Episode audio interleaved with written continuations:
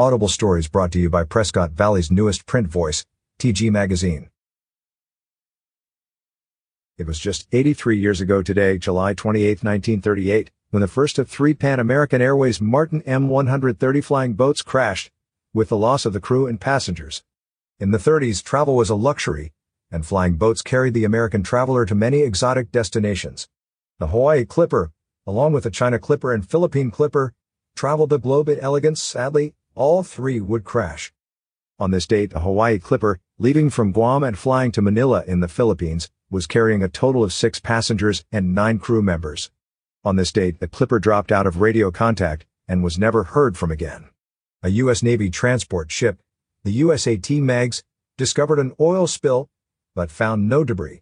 By August 5, the search was called off, and the whereabouts of the Hawaii Clipper remain a mystery to this day, and it all happened 83 years ago, today.